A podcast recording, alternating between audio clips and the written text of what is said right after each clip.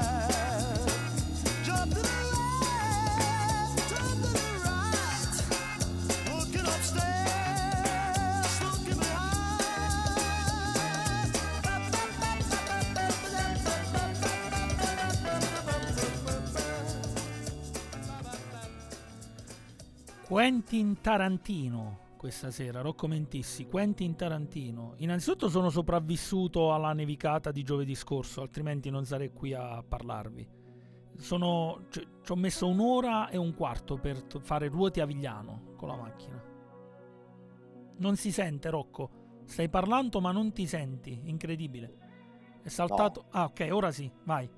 ho detto, meno male che non sono venuto io, perché io sarei morto davvero poi tra Avigliano Toll. Però se c'è Quentin Tarantino non c'è eroismo, ti prego. Cioè, eh, tu sai che eh, Quentin è il rovescio dell'epica, quindi io lo amo per questo, perché viviamo in un'epoca maledettamente epica e dipendente dall'epos, cioè siamo tutti soldati, tutti combattenti, due palle così.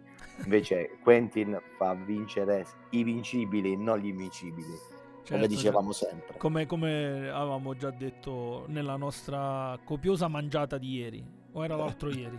Non l'altro, ieri. l'altro ieri. L'altro ieri. Senti, Le Iene tu non l'hai visto, il suo primo film del 92, tu non l'hai visto, Le Iene.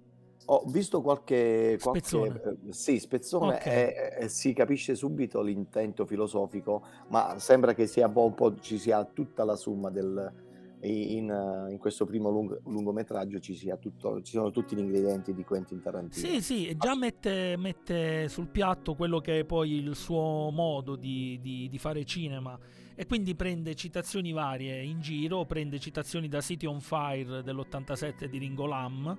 Eh, I nomi dei personaggi che sono dei colori, sono tutti di colori, lo prende dal colpo della metropolitana del 74 di Joseph Sargent e il taglio all'orecchio famosissimo ovviamente da Django di Sergio Corbucci, film del 66 che lui adora, perché poi lui ama tutto il cinema italiano, italiano di serie B, serie C, serie D, che poi... E noi cons- consideriamo trash, però lui ha avuto la... Sì. ha saputo riciclarlo, ha saputo riproporlo. Ma guarda, saputo... guarda, in alcuni casi è veramente trash, infatti io ho visto anche alcune cose che lui ha talmente sponsorizzato, io mi ero perso ovviamente nel marasma di film che ho visto nella vita, ho provato a rivederli, alcuni uh, ho provato a vederli per la prima volta, alcuni sono delle porcherie immonde sul serio, anche se lui le idolatra, però altri sono dei gioielli, quindi a volte ci azzecca, a volte no, però è un grandissimo cultore del cinema italiano sicuramente. Nelle Iene mi ha colpito subito eh, eh, il, diciamo, il rendere grottesco la violenza. Ecco, eh, Tarantino è un genio per tanti motivi, ma per un motivo in particolare. Lui ha capito che per andare contro la violenza di cui eh, il cinema è pieno, purtroppo, i film sono pieni anche di tanta violenza inutile, insomma, gratuita e senza, senza un motivo, senza eh, almeno apparente, eh, lui eh, la rende grottesca, cioè non, è, non fa un cinema antiviolento, ma lo rende comico, lo esaspera a tal punto che dalla tragedia si arriva al comico, cioè si arriva all'opposto. Esattamente, e poi i suoi dialoghi, che magari sono triviali, però sono, diventano spesso un sofisticato esercizio retorico, se ci pensi. Immagino nelle Iene, che però tu forse non hai visto, quel monologo che fanno, la discussione che fanno a tavola sull'Ecca Virgin di Madonna e sul significato profondo di quella canzone. C'è un umorismo nero veramente profondo, ma è quella la cifra del Tarantino, soprattutto dei primi film, cioè i dialoghi, questi dialoghi fitti, questi dialoghi potenti, questi dialoghi sempre ironici, sempre taglienti. E... e poi è bella la scena dello stallo delle pistole quando loro, cioè alla fine lui punta contro lui, lui punta contro cioè quindi una, una, una guerra talmente... E quello, quello, è preso, quello è preso da, da, City on Fire di Ringo Lam, l'ha preso eh... pari pari, quindi lui è un grandissimo citazionista, ma più avanti ti faccio un parallelo che mi è venuto moderno, un po' audace, però te lo faccio più avanti nei ehm, nella, ah, storia, nella, storia, di questa serata, ok? Come vuoi, sono curioso, Ad- non vedo l'ora. Adesso Steeler Wheel con Stuck in the Middle with You.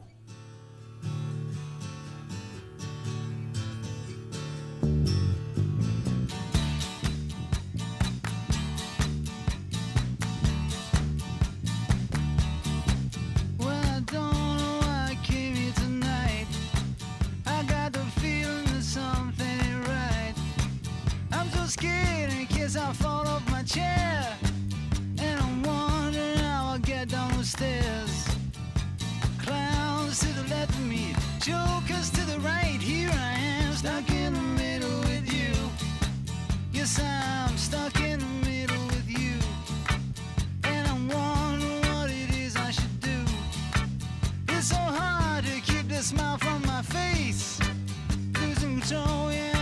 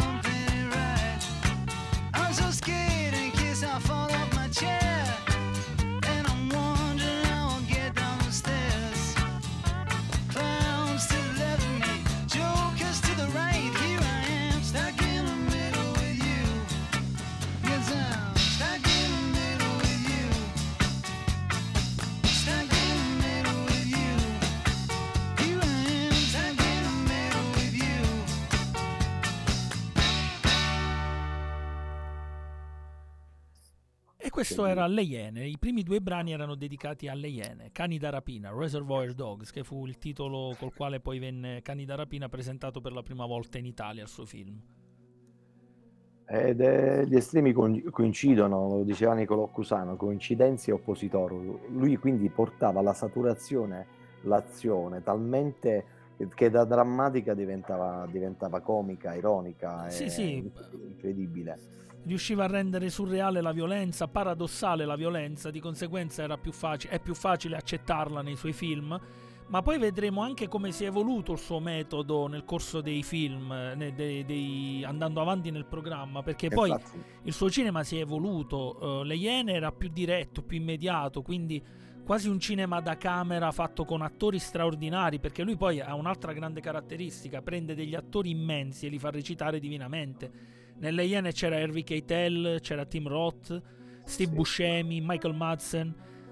E tra l'altro, nel in tutti di... i suoi film ci sono dei grandi, sì, dei grandi attori sì, che fanno poi la, fanno la differenza, che sanno, sanno, come dire, interpretare eh, l'intento sottile, che non è, non è semplice. Non è cosa da per loro non è facile. No, no, no.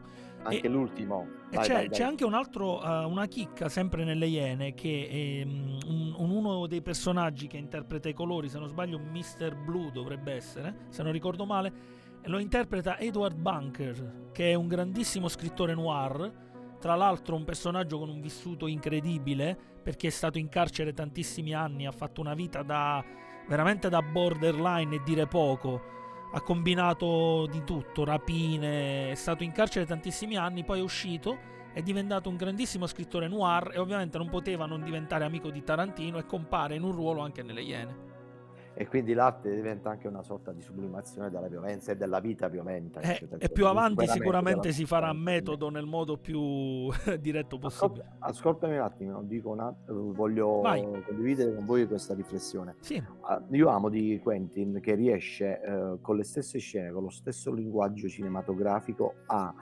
criticare eh, tanto il cinema quanto la società. Quindi viene fuori un legame profondo tra il cinema e la società tra il cinema e, e, tra quello che siamo noi o quello che il cinema ci fa diventare e viceversa. Quindi questo io lo apprezzo molto di, di, di, di Quentin, eh, cioè riesce a portare con un'unica linea una critica biunivoca, come posso dire, certo. eh, eh, ambivalente sia sociologica che, che, cinematografica. Lui prende in giro anche il cinema, il cinema che lo ha sì, preceduto. Sì, sì. Eh.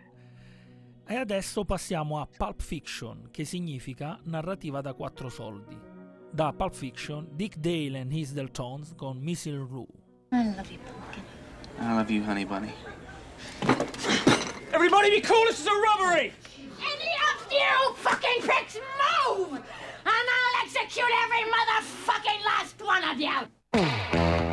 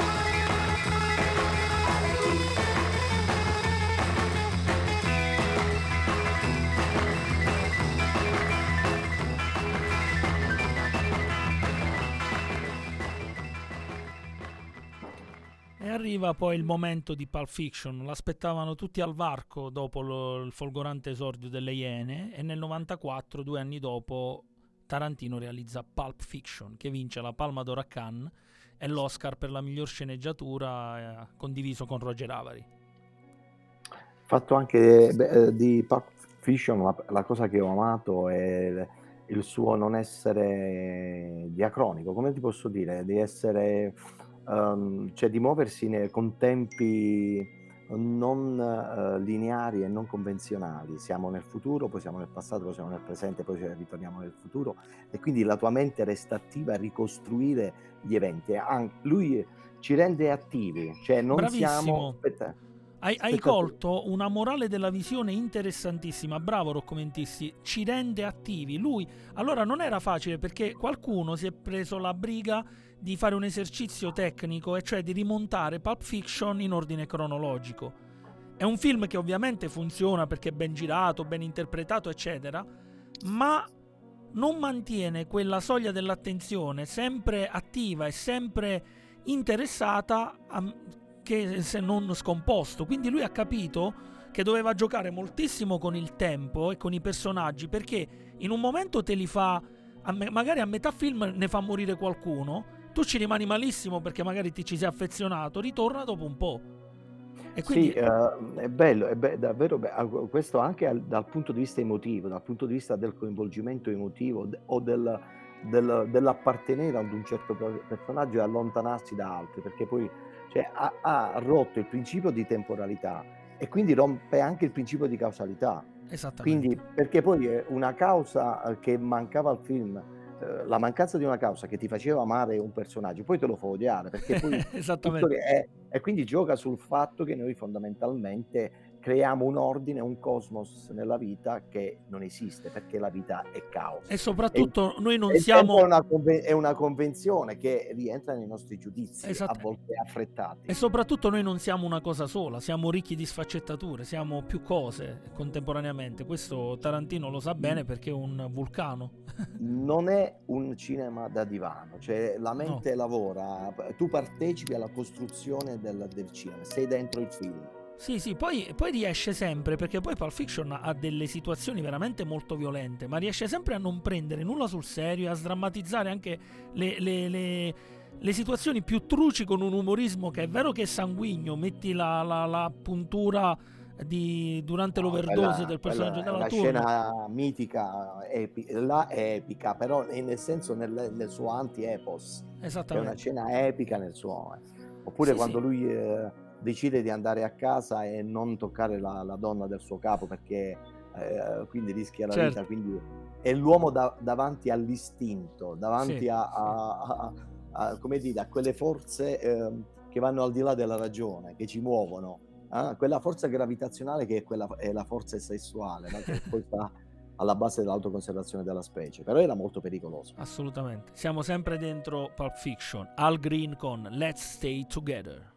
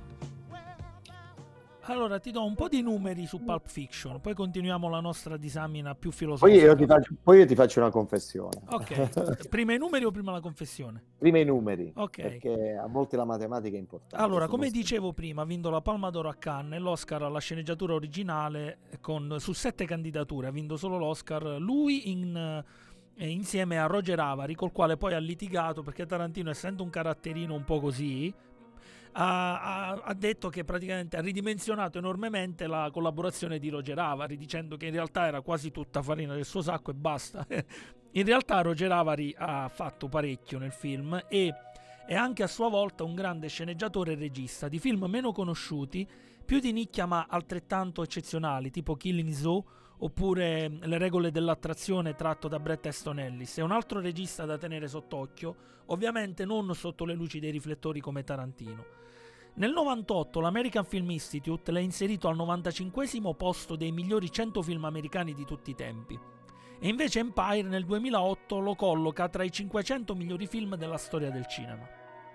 Ecco qualche numeretto. Eh, numeri importanti. Eh beh, Eh, vai. stavo- eh, ti faccio una confessione, io non amavo Tarantino, cioè quando ho visto Kill Bill la prima volta mi sono rifiutato perché quella violenza a un certo punto ha creato un muro tra me e, e il cinema di Quentin. Poi che ho, che ho fatto? Eh, sono ritornato sul film e ho continuato, cioè ho dato tempo a Quentin di Tarantino di esprimersi con il suo metodo della saturazione. Questo inve- cioè, è un termine che ho inventato in questo momento. Cioè, secondo me lui usa il metodo della saturazione, cioè porta eh, ad una sorta di, eh, oh, come, di- come dire, di parossismo. riempie ho tutto.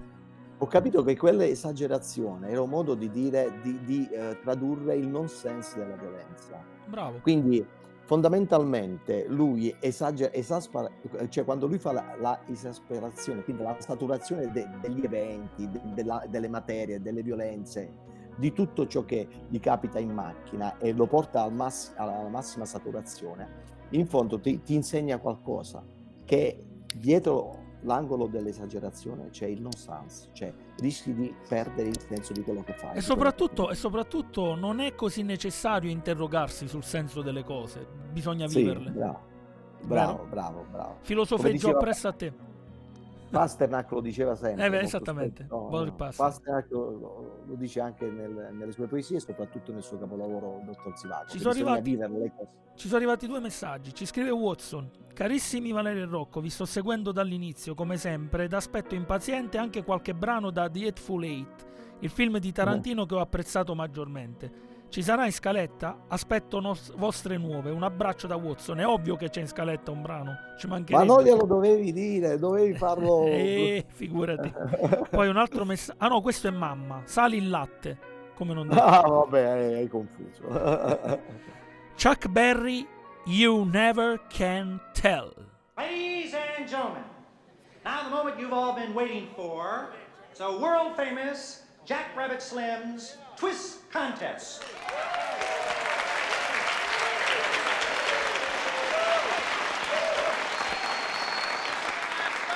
Now let's meet our first contestants here this evening. Young lady, what is your name? Mrs. Mia Wallace. And uh, how about your fella here? Vincent Vega. All right, let's see what you can do. Take it away. It was a teenage wedding and the old folks wished him well. You could see that Pierre did truly love the mademoiselle. And now the young monsieur and madame have rung the chapel bell. C'est la vie, say the old folks. It goes to show you never can tell. They furnished off an apartment with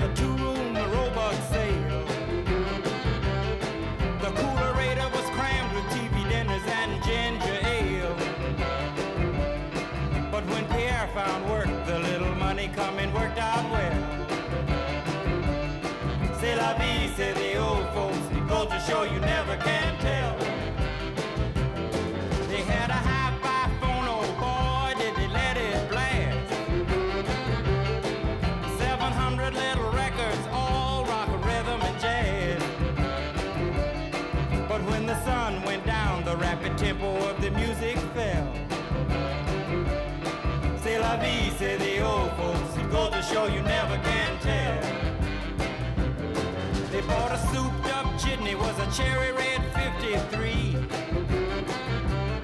And drove it down to Orleans to celebrate their anniversary. It was there where Pierre was wedded to the lovely mademoiselle. C'est la vie, say the old folks. Goes to show you never can tell.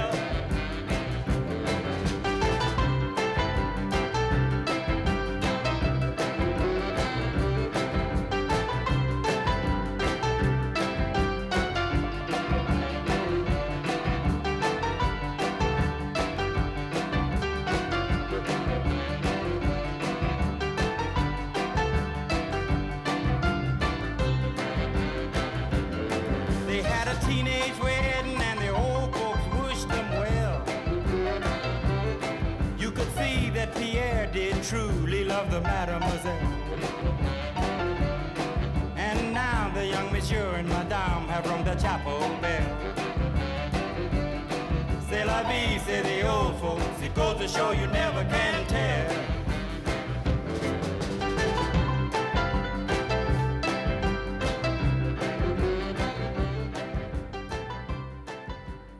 E anche in Pulp Fiction è pieno zeppo di attori straordinari. Ha, ri- ha ri- ridato una carriera a John Travolta, Sì, sì. che l'aveva un po' persa per strada dopo il folgorante inizio tra la febbre del sabato sera, Carrie e Blowout. Poi si era un po' perso e Tarantino gli ha ridato un ruolo.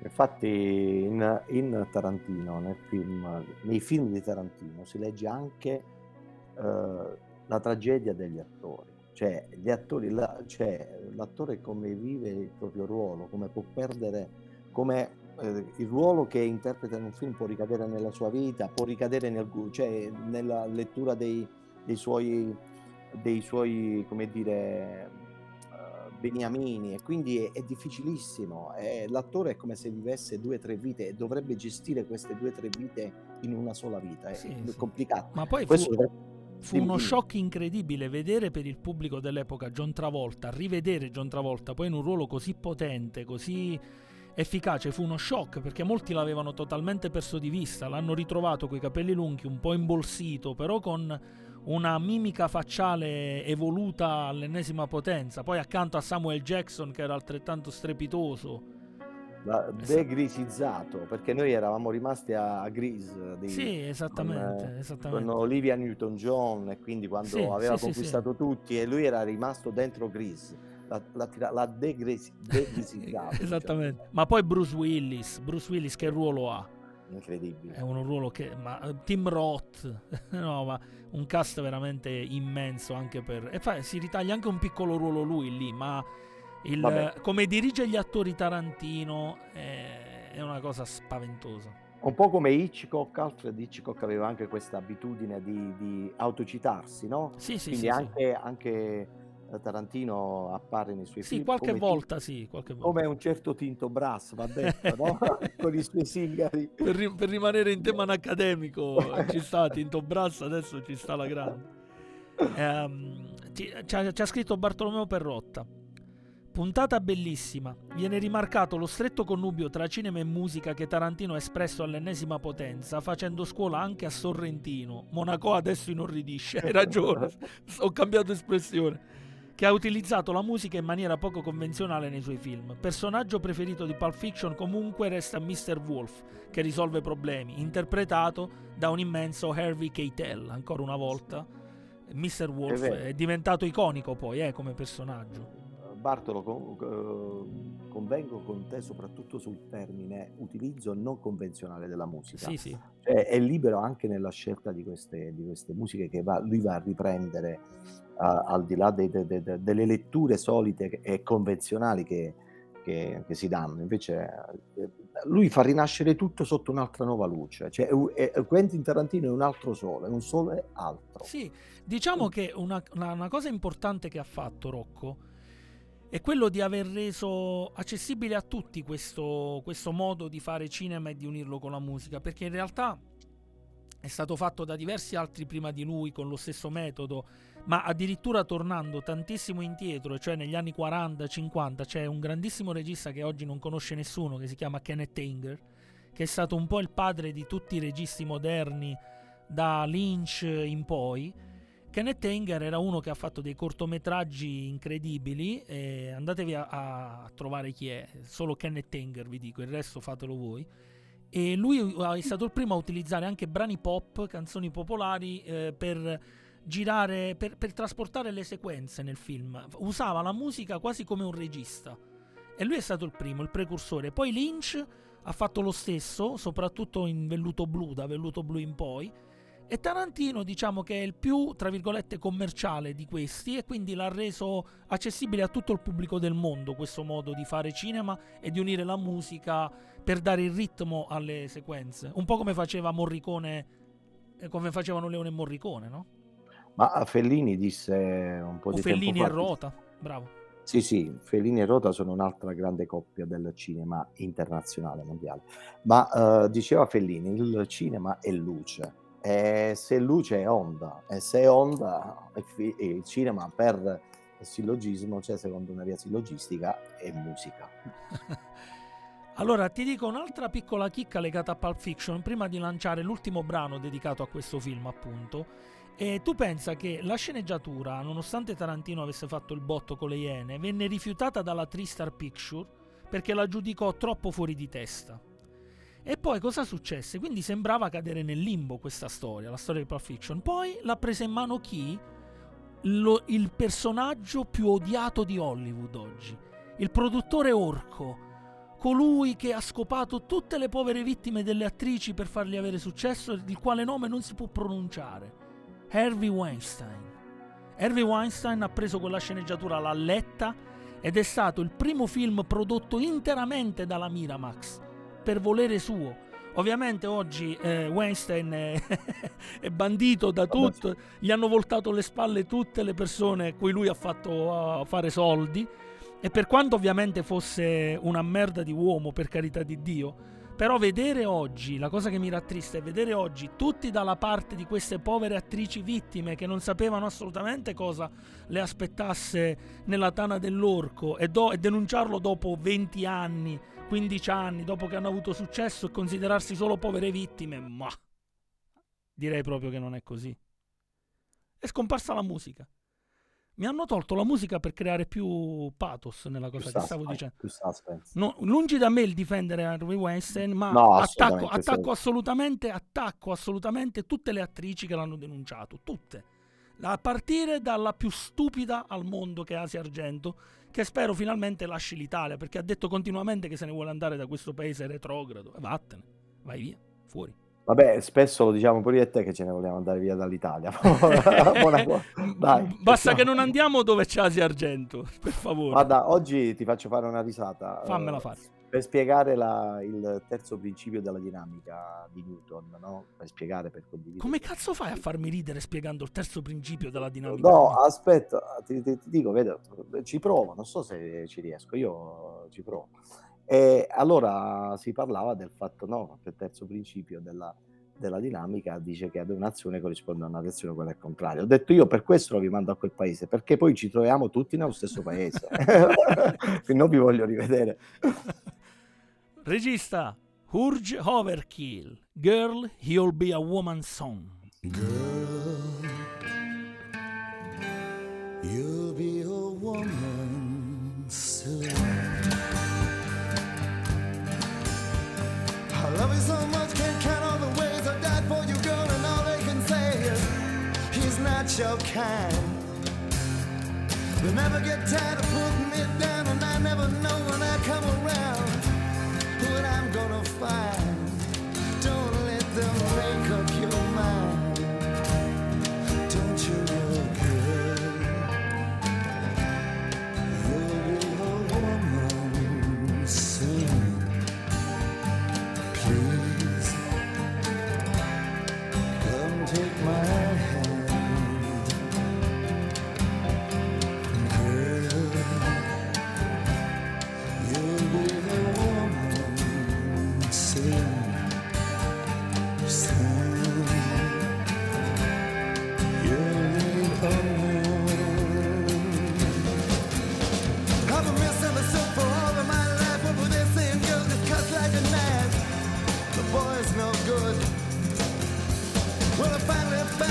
looking for, but if they give a chance, I'll end it for sure.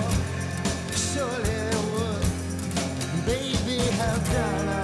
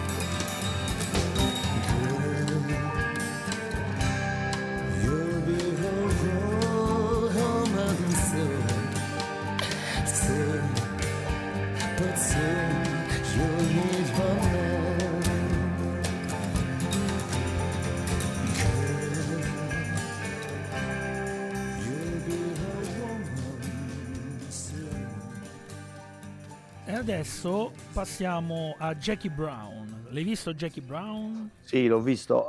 eh, Aspetta, ci scrive ancora Bartolomeo Perrotta, scusa, mi scrive anche la serie Miami Vice ha usato lo stesso metodo con la musica. Ah, esattamente, lì si tratta, è vero Bartolo, bravissimo.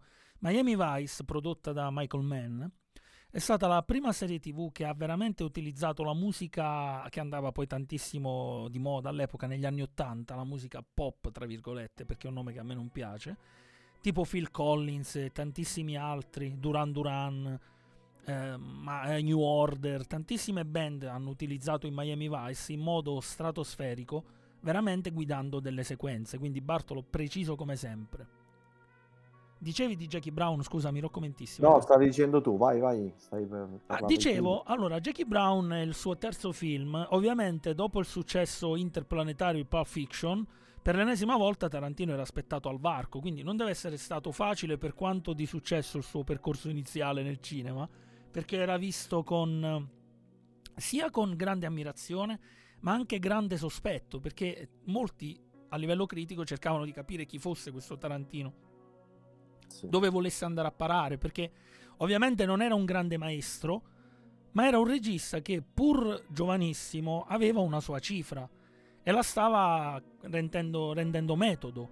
E anche se qui per la prima volta con Jackie Brown adatta un romanzo altrui, quindi non è un soggetto, una sceneggiatura propria, ma è dello scrittore noir Elmore Leonard, da- tratto dal romanzo Punch a Room. Diciamo lo prende fedelmente fino a un certo punto, poi se ne va nelle sue strade, rendendo omaggio alla black exploitation degli anni 70. Vedi infatti la, prota- la protagonista Pam Grier e anche uno dei caratteristiche Sid Haig. E poi omaggia anche film come La belva col mitra di Sergio Griego del 77 e Zolsameri Pazzo Gary di John Hugh del 74. Eh, Diciamo lui continua a contaminare il suo cinema con tutti i film prevalentemente degli anni 70, a- degli anni 70 a scendere. E quindi eh, C'è da, c'è da dire questo su questo film, eh, è meno rapsodico, cioè qui perde il, il talento rapsodico perché una, è più unitario rispetto agli altri, infatti lo prediligo, lo prediligo meno rispetto a...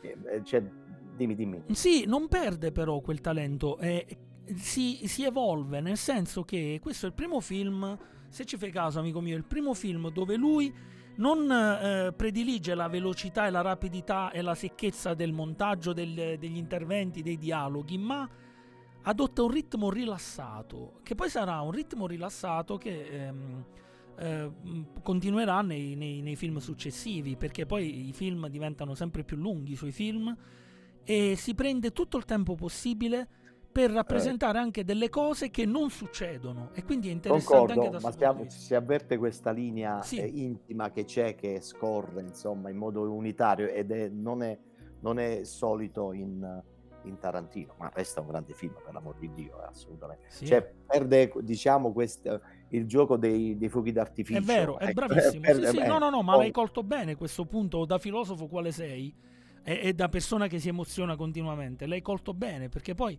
il Tarantino che ti teneva sempre sulle spine delle Iene di Pulp Fiction, che ti faceva dire ogni, ad ogni cambio di immagine, ad ogni cambio di scenario e di personaggi, oddio cosa sta succedendo, con Jackie Brown è molto più rilassato.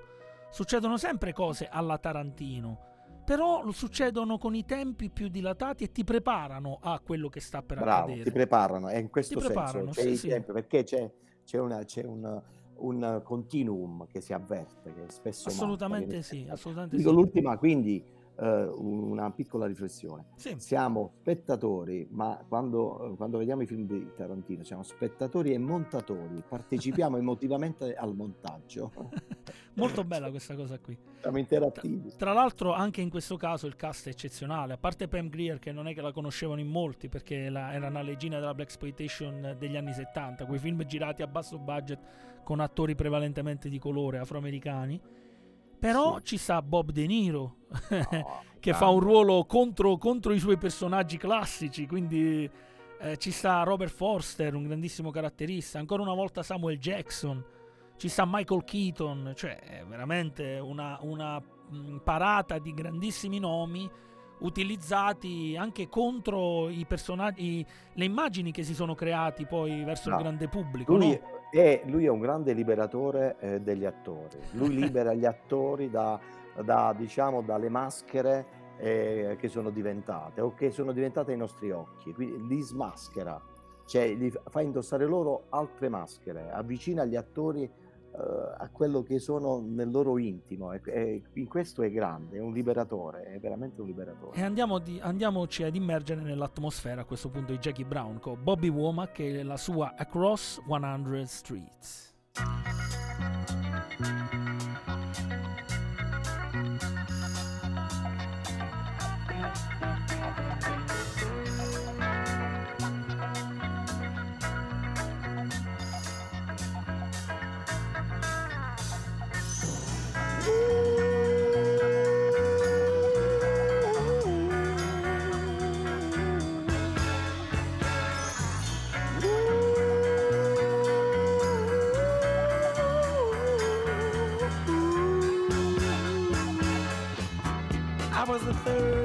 Brother doing whatever I had to do to survive.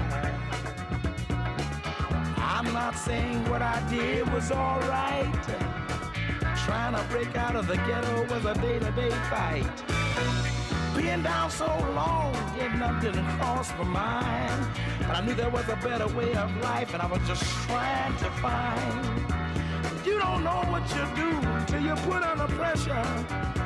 Across 110th Street is a hell of a tester. Across 110th Street, pimps trying to catch a woman that's weak. Across 110th Street, pushers won't let the junkie go free. Across 110th Street, woman trying to catch a trick on the street. Ooh, baby, across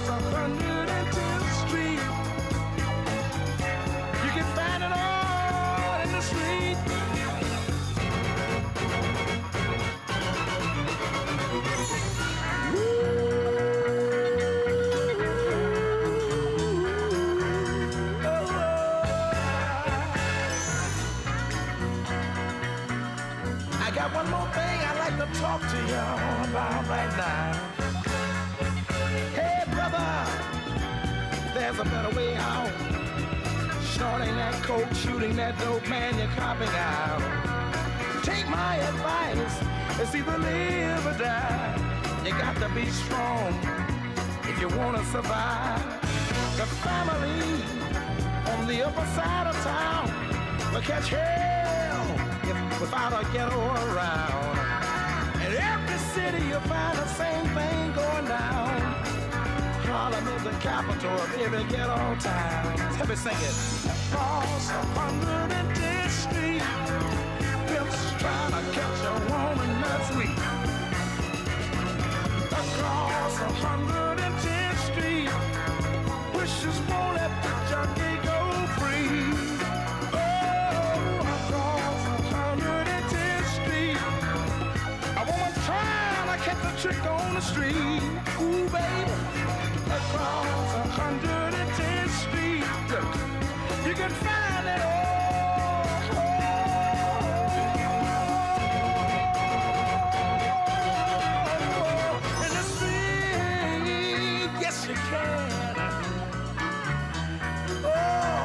around you, look around you, look around you. Ah, yeah.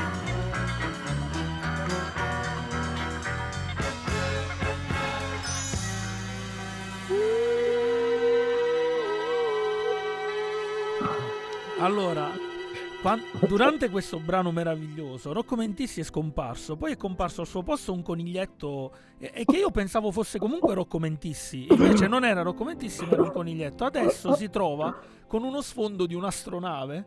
Sì, Cos'è? sì, È un'astronave? in onore di Kubrick. ma perché Siamo- Rocco Mentissi?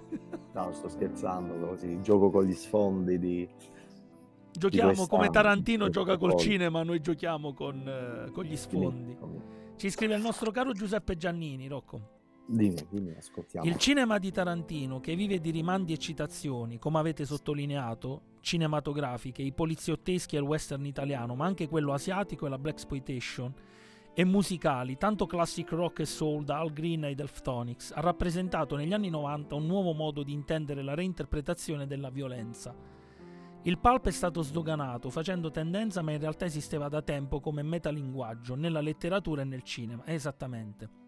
La violenza estrema, il sangue che scorre a fiumi sono i segni più evidenti e tangibili di una società allo stremo, le cui contraddizioni debbono trovare uno sfogo. Ma questo non per forza porta alla catarsi, anche se Samuel Jackson in Pulp Fiction, dopo essersi salvato, vuole indicare la via della redenzione o convincere e convincerci che bisogna andare oltre l'apparente della realtà e del cinema stesso. Un abbraccio. E poi ci scrive ancora, aspetta, Across che pezzone, questi pezzi di black music, penso anche a Bill Withers, Marvin Gaye o Curtis Mansfield o Shaft di Isaac, Isaac Hayes, mi fanno impazzire. E sono contento, Giuseppe, che ti diverti e ti crogioli ascoltando la, la nostra musica, ma la musica dei film di Tarantino. E come sempre il tuo messaggio è perfetto, nel senso hai colto tutti, tutti i punti, penso, più importanti del suo modo di fare cinema e del suo aver creato un nuovo modo di fare cinema, appunto, perché se Tarantino è stato un innovatore in qualcosa, io non so se eh, un domani sarà mh, posizionato tra i più grandi di sempre, questo non te lo so ancora dire. A mio parere personale, forse no, tra i più grandi di sempre, ma sicuramente è stato il moderno spartiacque, un po' come fu Andy Warhol con la pop art. Ecco, Tarantino ha fatto un discorso di questo tipo nel cinema. Um, saluto Giuseppe, come sempre apprezzo i suoi messaggi, i suoi commenti eh, che mi vedono d'accordo, Eh, ma voglio aggiungere, Tarantino eh, ha, eh, ha dimostrato che anche una citazione, quando si cita, è già altro. Cioè, mi ricorda tanto una frase di Eraclito, mm, cioè nulla accade due volte anche se tu metti una stessa scena di un film, perché cambia il contesto, Certo. cambia... Quindi fondamentalmente le cose non si, sono irripetibili, non si possono mai ripetere. Sembra che sia la stessa cosa, No, ma, il- ma- ma è proprio questo, questo è un altro insegnamento di- e lui l'ha capito e ci gioca. cambia anche E il lui- fruitore, pur se è lo stesso, cambia comunque, perché noi cambiamo di volta in volta. La sua originalità sta nell'utilizzo della copia e ha capito che la copia in Bravissimo. sé è una sua originalità. Sì, Quindi è automatico, sono originale pur copiando. e questa è la grandezza di, di Quentin Tarantino. Dovevo dire un'altra cosa poi, molto bella. vai. Eh, eh, il predicatore Samuel. Siamo tornati su... eh, no, vedi che Jack Brown ci ha riportato su Pulp Fiction, Sì. purtroppo. Puoi andare dove vuoi, Rocco, non abbiamo regole, lo sai. ti, ti ringrazio, Monaco. Eh, la, la predicazione di Samuel, l'ultima predicazione, è una predicazione che tu cerchi di seguire, ma in fondo è una grande presa per il culo, perché non ha un messaggio coerente all'interno, non ci capisci nulla. Cioè, in fondo, dice Tarantino che non possiamo ridurre questa vita infinita e meravigliosa ad un discorso che abbia un senso, che sia coerente. Se siamo coerenti viviamo di meno, se siamo incoerenti siamo tuffati in una vita che è così bella che non ha bisogno di avere un senso. Rocco Mentissi dal 97 di Jackie Brown passiamo al 2003 sul tema della vendetta. Nancy Sinatra con Bang Bang My Baby Shot Me Down.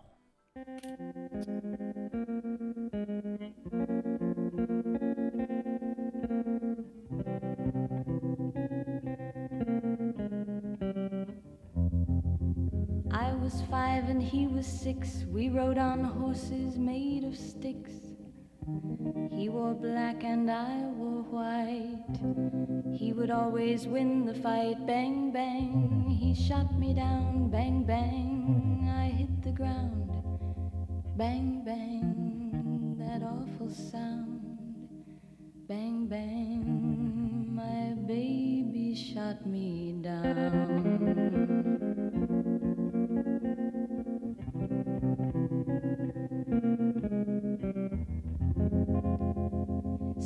Came and changed the time. When I grew up, I called him mine. He would always laugh and say, Remember when we used to play? Bang, bang. I shot you down, bang, bang. You hit the ground, bang, bang. That awful sound, bang, bang. I used to shoot you down.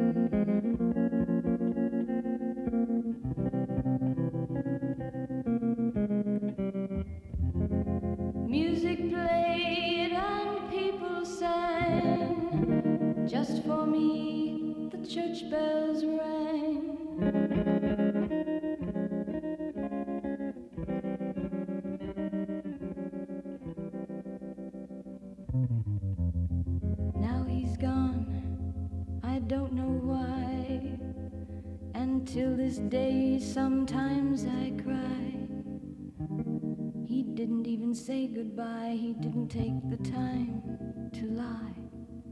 Bang, bang. He shot me down, bang, bang. I hit the ground, bang, bang. That awful sound, bang, bang. My baby shot me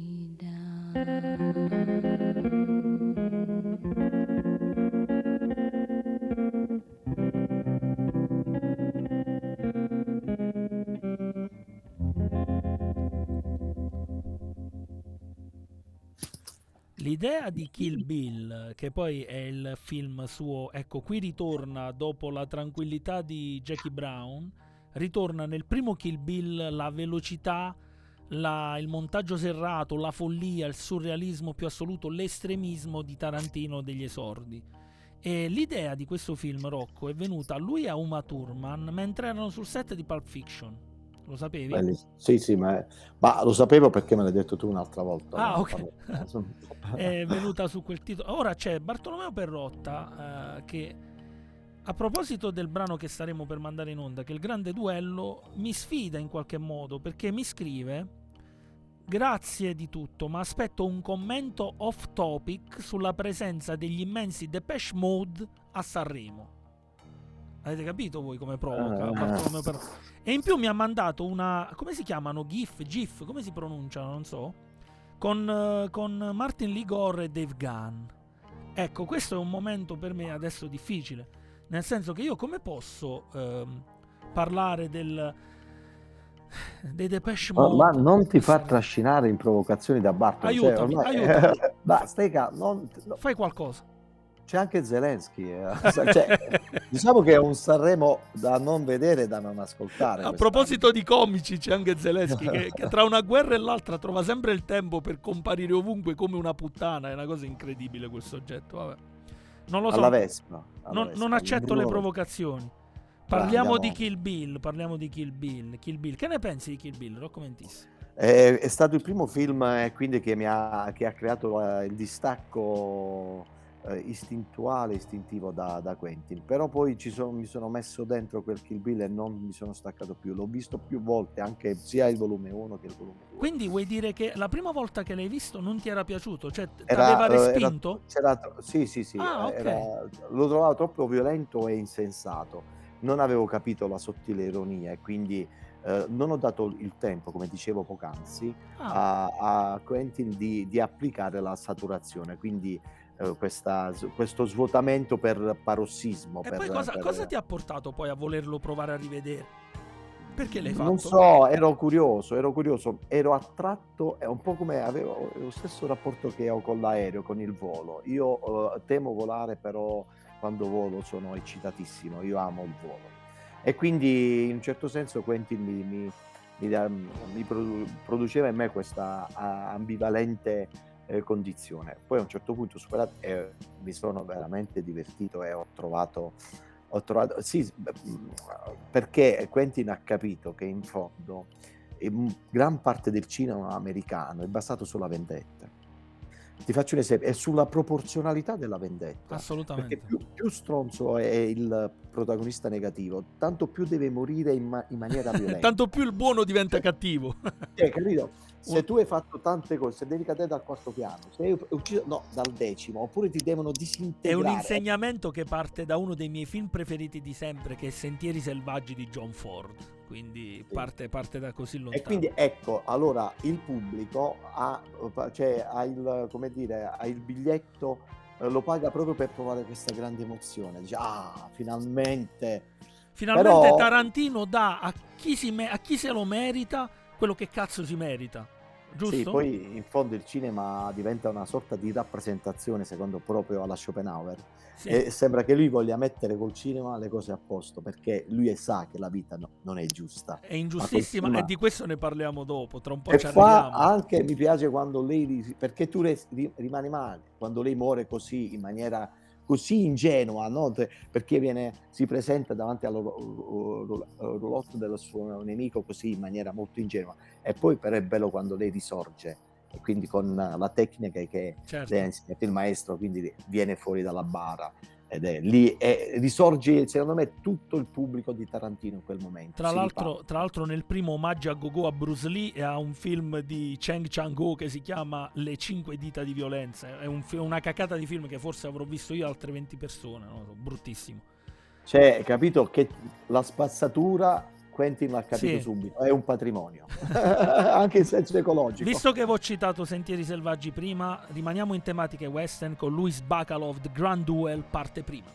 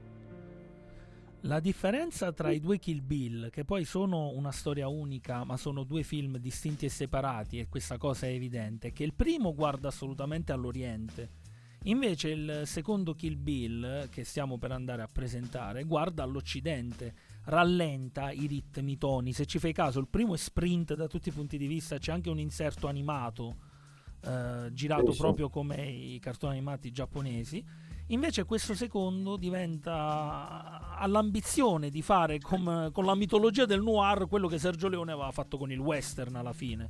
Cioè prende questa storia noir, questa storia di vendetta, di violenza, la dilata, ne dilata i tempi e regala i tempi di Leone al cinema moderno, al cinema di Tarantino, si regala i tempi di Sergio Leone.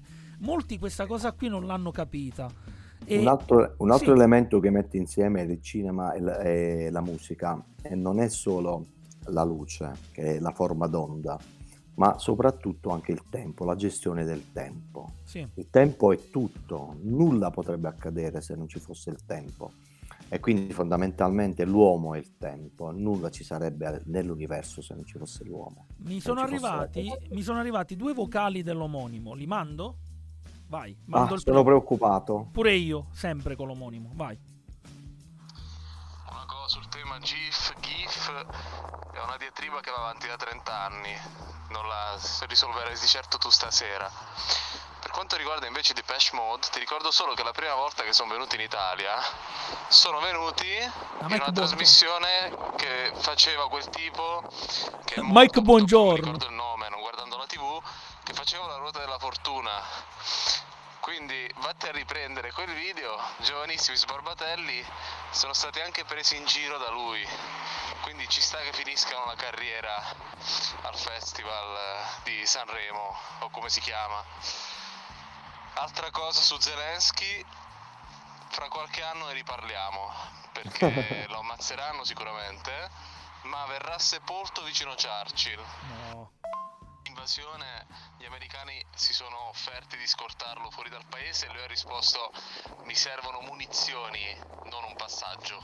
Allora, ti, ti rispondo in ordine omonimo. Per quanto riguarda mm, i Depeche Mode, è vero, la prima loro uscita italiana è stata da Mike Buongiorno che non, stava, non li stava prendendo in giro, aveva sul serio scambiato Martin Ligor per una donna.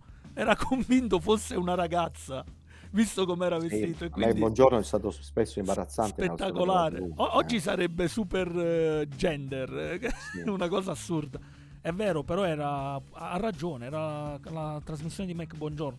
Per quanto Come- riguarda Zelensky neanche ti rispondo, perché veramente tu hai messo Zelensky nella stessa frase con Winston Churchill? No.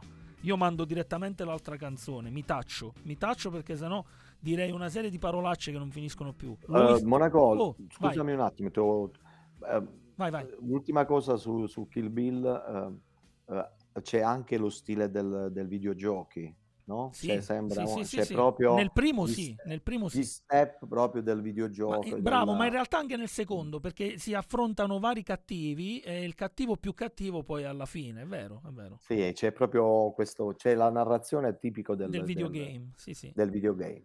Ragazzi, ancora Luis Bacalov, Summertime Killer.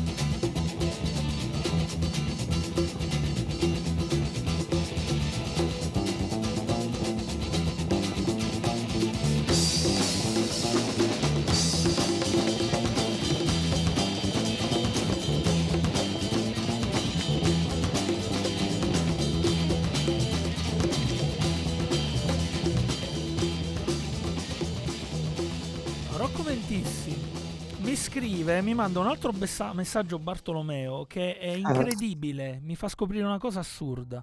Luis Bacalov ha suonato ad Avigliano qualche anno fa davanti ad una trentina di persone, io No, c'ero. E noi dove eravamo? No, non mi avete detto niente, è possibile. Ma nemmeno io lo sapevo, Bacalov ad Avigliano. Voi ne sapevate qualcosa, Mario, Gianluca? Gianluca, neanche tu. O se adoro, sognato Bartolo? Non è che perde colpi Bartolo? No, no. Tu dici che è andato Poi- veramente ad Avigliano?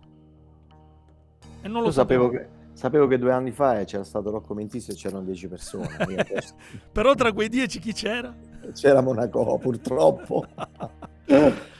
Allora. Bacalov è un, è un grande compositore, Certo. io lo adoro, ma hai visto come è baroque, cioè lui è barocco, cioè Sì. baroque con la K, cioè hai sentito? E poi io non faccio mai giudi- non metto mai giudizi tecnici quando ascoltiamo nei nostri ascolti, ne- nelle nostre eh, chiacchierate, però lui ci dimostra come il basso sia la linea fondamentale per riconoscere un brano, non è la linea del soprano, del canto, ma ciò che è il cuore pulsante di un, di un brano, l'identità di un brano è data dalla linea di basso, eh. Sì. lo riconosci subito, è la parte più riconoscibile di tutti, di tutti i brani. Poi dico l'ultima cosa, io Sì. amo, amo Bacalov perché lui ha, ha veramente ha unito con i New Trolls nei suoi eh, concerti, ha scritto due concerti grossi, diciamo, concerto grosso numero uno e numero due. Il secondo con Luis Enriquez, che Ok. sembrerebbe un altro, ma è sempre lui, è, uno- è Ok. un altro nome d'arte che ha utilizzato. Uno pseudonimo. E il, co- il concerto grosso nella- nel periodo barocco era l'unione di due orchestre, una centrale e una di contorno. Lui che ha fatto? Ha fatto messo due orchestre una classica e all'interno ha messo i New Trolls, quindi un gruppo rock. Sì, sì. E hanno, hanno scritto delle pagine incredibili, secondo me, una delle pagine più belle della storia della musica di tutti i tempi. Comunque Bartolo ci tiene a dire, giuro, non pensarci, c'ero pure io, ha ridetto che c'era pure lui. Secondo me eh, non è proprio... boh, non ha so. suonato il pianoforte sicuramente, lui è un grande pianista anche. Senti, io ti dico un'ultima cosa per quanto riguarda... No, un'ultima cosa perché stiamo ancora un po' appresso a, a Kill Bill, al volume 2 soprattutto, però ci tengo a, a precisare un punto di Kill Bill 2 che è fantastico. Il monologo finale, nel prefinale o meglio, quando si incontrano Bill interpretato da un David Carradine straordinario e la sposa, Yuma Thurman, e nel faccia a faccia Bill spiega come Superman è l'unico personaggio che per diventare un supereroe ovviamente non deve indossare un costume ma toglierselo, però spiega un'altra cosa più importante. Clark Kent è il modo in cui Superman ci vede. E come ci vede Clark Kent? Noi siamo deboli, non crediamo in noi stessi e siamo vigliacchi. E questa è interessante come, come, mm, visione, come, come lettura ecco, del personaggio di Superman. Se non fosse che, e questo non molti lo sanno, lui l'ha presa abbastanza di totalmente l'ispirazione dal fumettista, tra l'altro premio Pulitzer, Jules Pfeiffer, che era un brillante vignettista di New York, che scrisse esattamente questa cosa legata a Superman. Quindi io non so in realtà quanto conoscesse di questa roba qui, ma secondo me sì. E, e che tra l'altro poi si rifà sempre, scusami, rimanendo sempre no, in campo fu- fumettistico, si rifà anche un po' alla visione che ha il grandissimo Frank Miller di Batman e Superman. In alcune storie lui racconta tutto dalla parte di Batman e fa vedere un Superman che non è proprio tutto questo meraviglia di, di personaggio, soprattutto con gli umani, ecco, quindi si rifà un po' anche a quello, per rimanere in Però tema. eh, viene fuori un Quentin che da ragazzo guardava tv, cassette, videocassette di una Certo, volta certo. e leggeva un sacco di fumetti, non usciva quasi mai. Sì, non amava la relazione, diciamo. Ragazzi, finalmente siamo arrivati ad Ennio Morricone, sempre da Kill Bill 2 con L'Arena.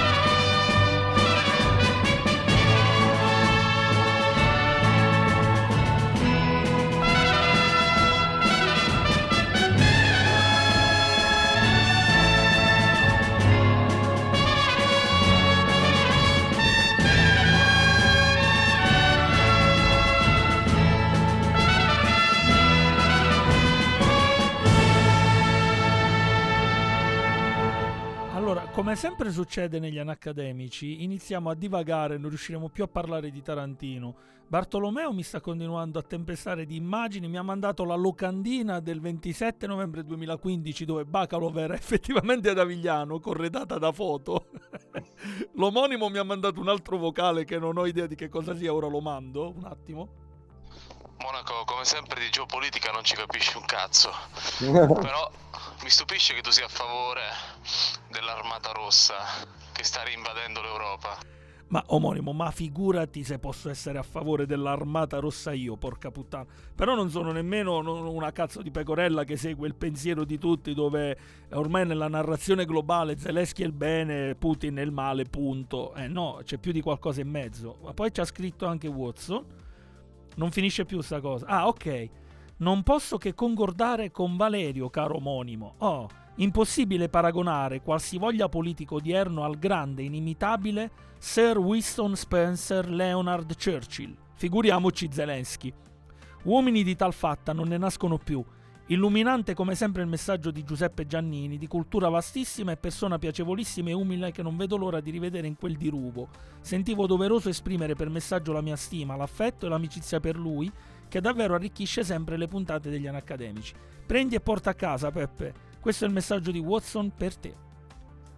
Eh, non riusciremo più a parlare di Tarantino, Roccomentisti, temo. No, io volevo parlare di Morricone. Eh, eh, pensavo quando sentito, ho ascoltato l'incipit di questo brano strepitoso, questo fischio, lui ha utilizzato il fischio.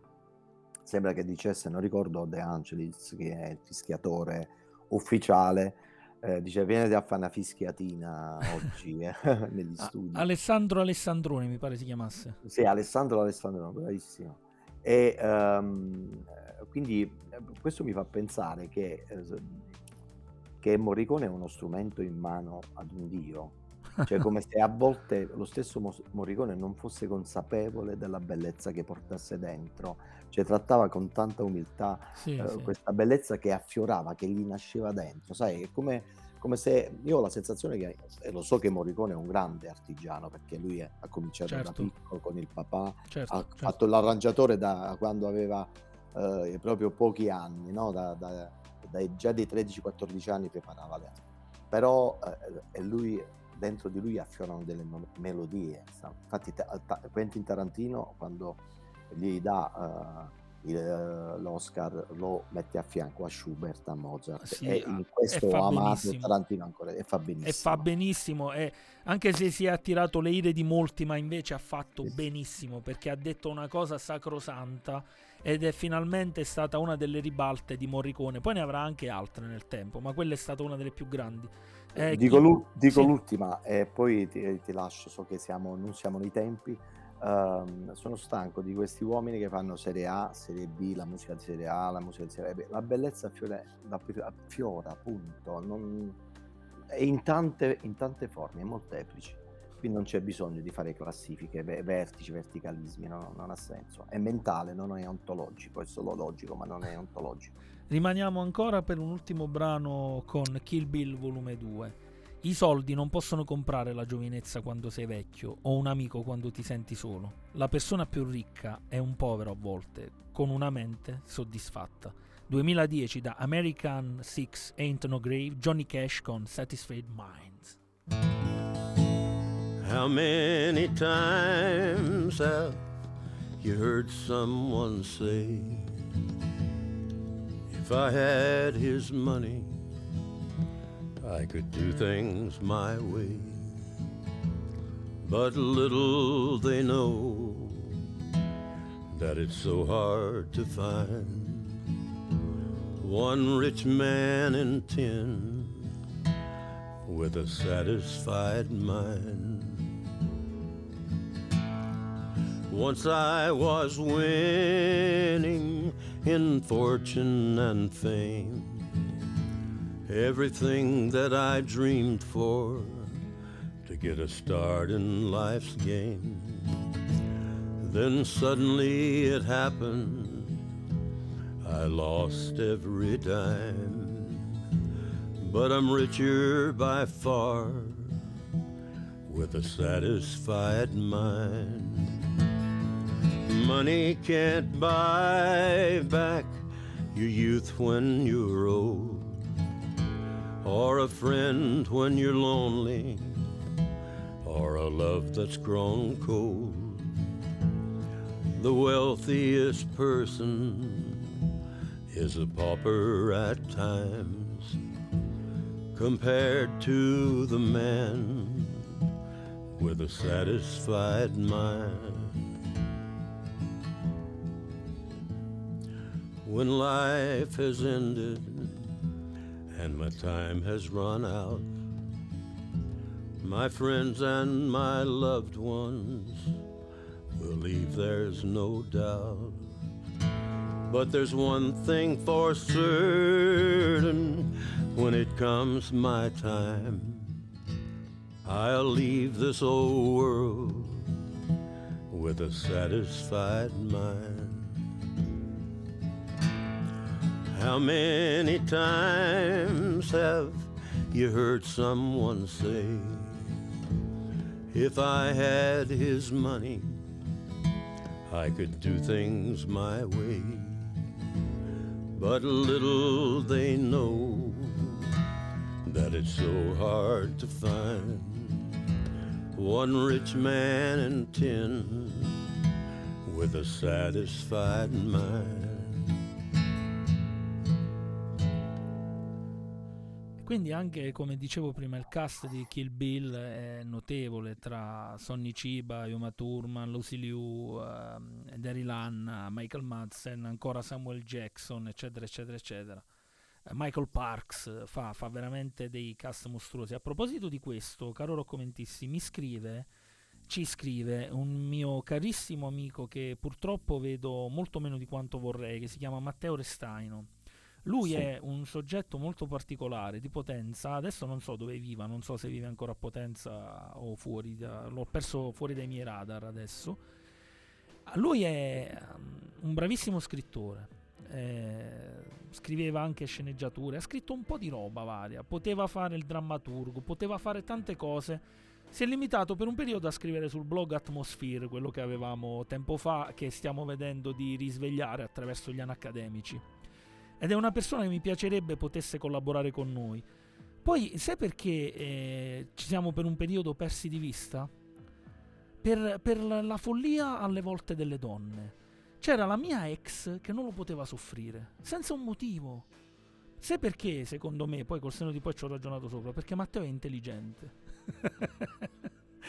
ci scrive questo.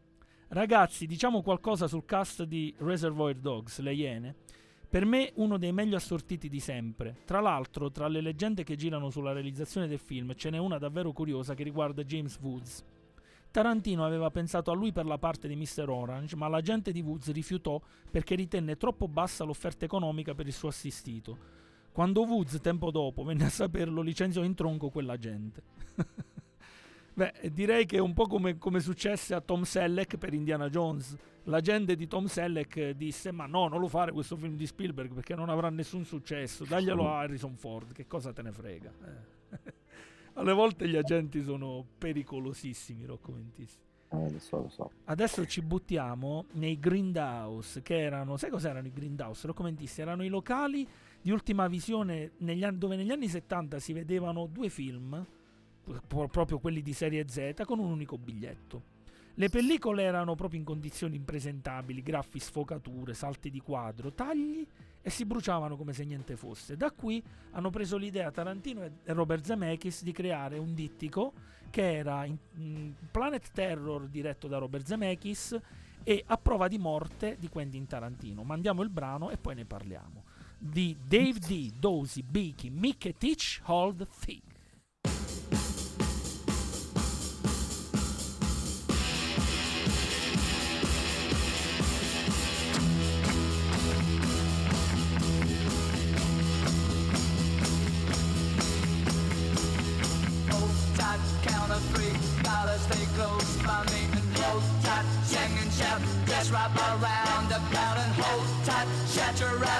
You set me at bullseye. I, I,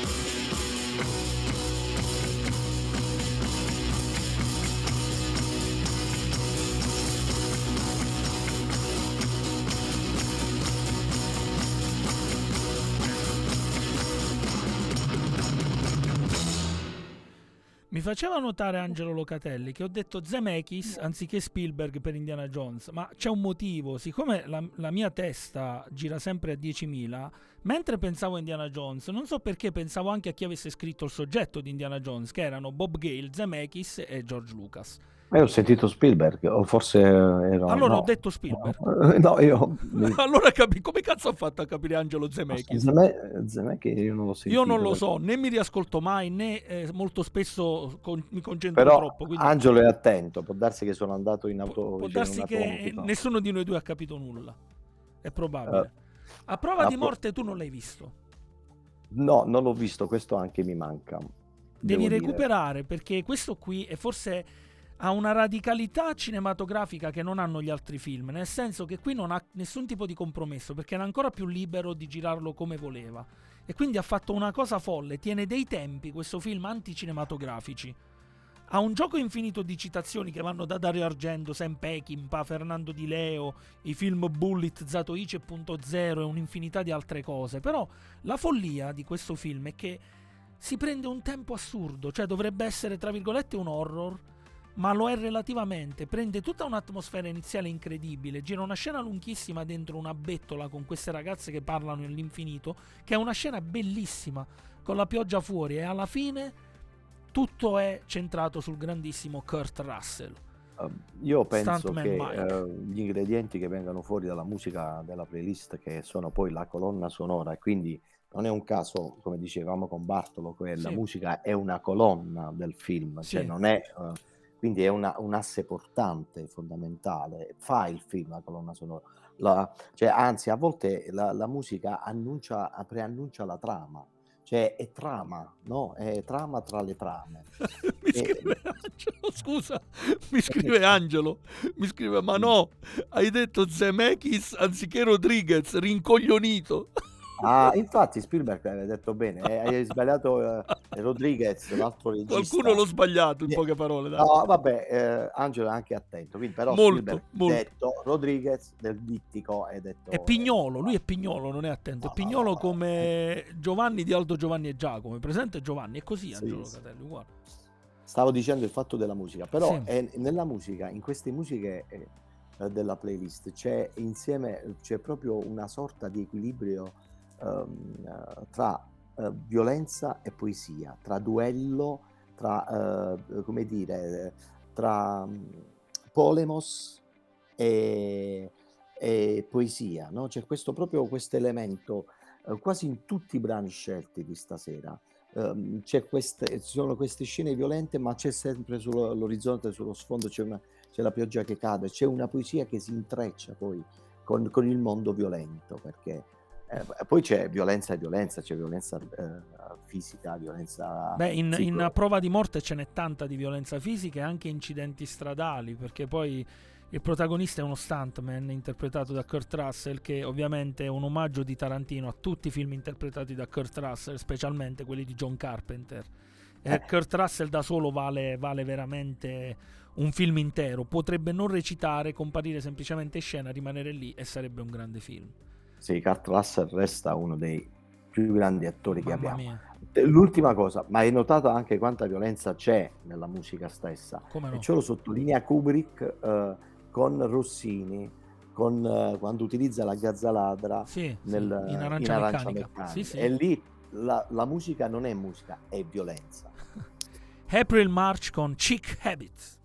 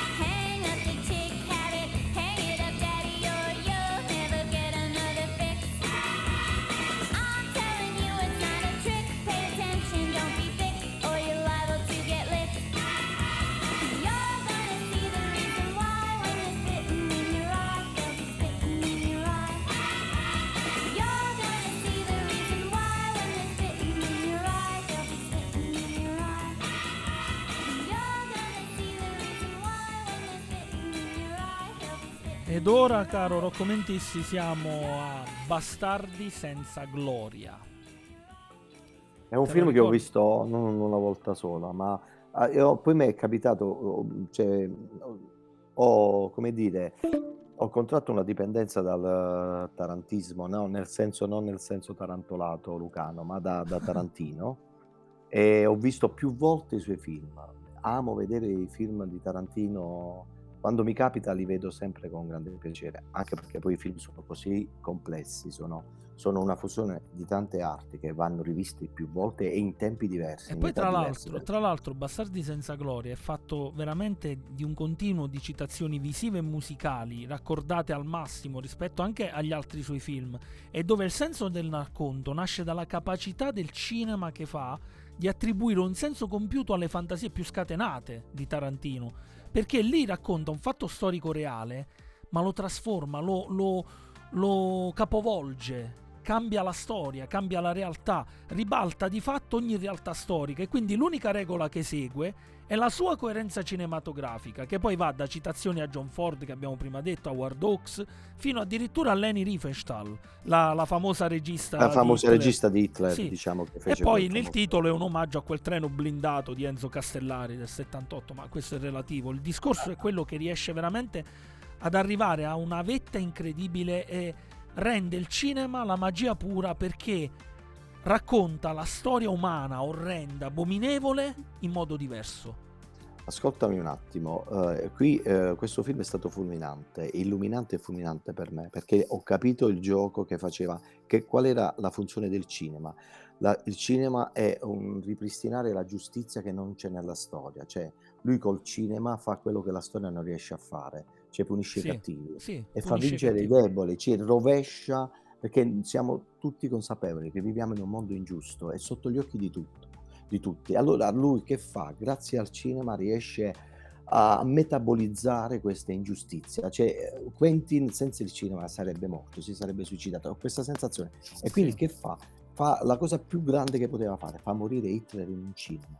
Cioè, fa vendicare, cioè, vendica- vendi- la- la- chi gestiva il cinema, questa ragazza che gestiva il cinema è l'unica sopravvissuta da una famiglia massacrata dai nazisti e lei riesce a vendicare la sua famiglia. È bellissimo. Sì. Cioè, E poi, e poi eh, senza sconti, violenza chiama violenza, senza buonismo, senza retorica, senza politicamente corretto, vaffanculo. I cattivi meritano le mazze da baseball nelle- nei crani e nei coglioni e così E facciamo. in, Ah, e in questo è molto americano. è molto Cioè, porta con americano. E poi, e poi a, a- a Brad Pitt e Christoph Waltz che sono No, due maghi. perdere. Poi non entriamo nel- nel- nella, nella recitazione perché veramente Eh, è- Waltz in lingua originale parla cinque lingue in modo incredibile. Ancora Sì, Ennio sì. Morricone con Rabbia e Tarantella.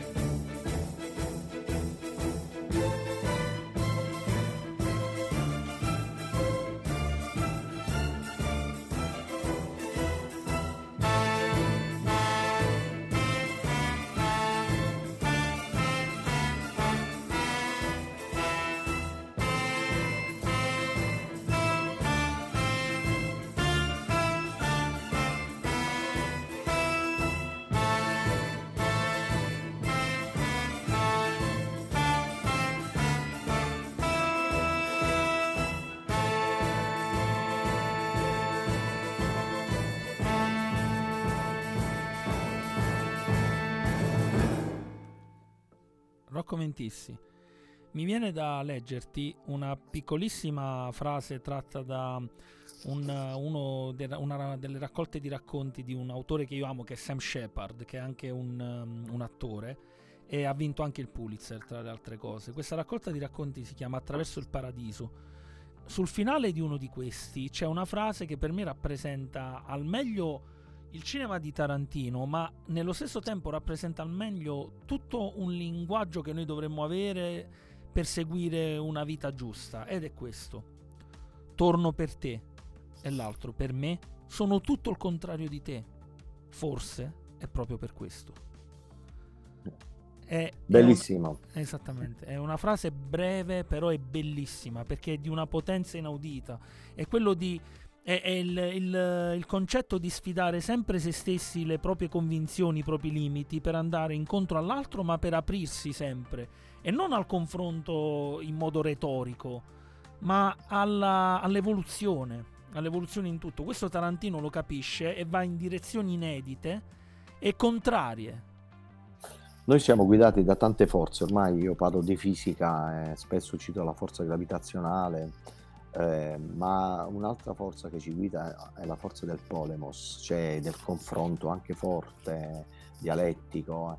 È un motore, è un volano che, eh, che, ehm, noi spesso ci vogliamo lasciare alle spalle, ma l'uomo deve ehm, imparare, non può togliere il polemos dalla- da- dalle vicende della storia, dalle, dalle vicende del- dell'umanità e quindi il polemos è un motore, un motore che ahimè ehm, eh, è alla base dell'evoluzione, ma soprattutto quindi l'uomo si deve chiedere come interagire col polemos, ma non può disinnescarlo per- così in modo permanente, ne verrebbe fuori un grande male. Eh, vuoi andare avanti? Andiamo avanti. Sì, dai. andiamo avanti e poi parliamo. Adesso Ah, presentiamo. però, so- eh, però, tipo, prima che mi dimentico, perché quando, quando poi ascolto le tue parole, quando ascolto la, la musica, mi vengono in mente un sacco di, Sì. di idee. Um, stasera ho pensato a due scultori. Ecco, partiamo. eh, ho, ho- ho pensato eh, ad, un, ad un artista italiano che è Pistoletto, non Sì, so se lo sì. cioè, quindi ho pensato alla sua alla sua Venere degli Stracci. Cioè, un po' eh, Quentin Tarantino mi ha portato la- alla Venere degli Stracci Sì. ma soprattutto mi ha portato verso un grande scultore di origine polacca. La madre era polacca e il papà era francese, lui nasce poco lontano da Dresda e si chiama Igor Mitorai. Ehm, lui utilizza la, dire, eh, utilizza la, i temi della scultura classica, ma in modo, in modo così, eh, nella loro forma non epica, nella loro forma di, di- nella loro decadenza, nel loro cadere. Adesso Nel- presentiamo The Hateful Eight. Questo l'hai visto, sì? È bellissimo. Ok, guarda. lo presentiamo e poi ne volte, parliamo. L'ho visto tre Eh, volte. Ennio Morricone ancora, che ormai la fa da padrone assoluto con Overture.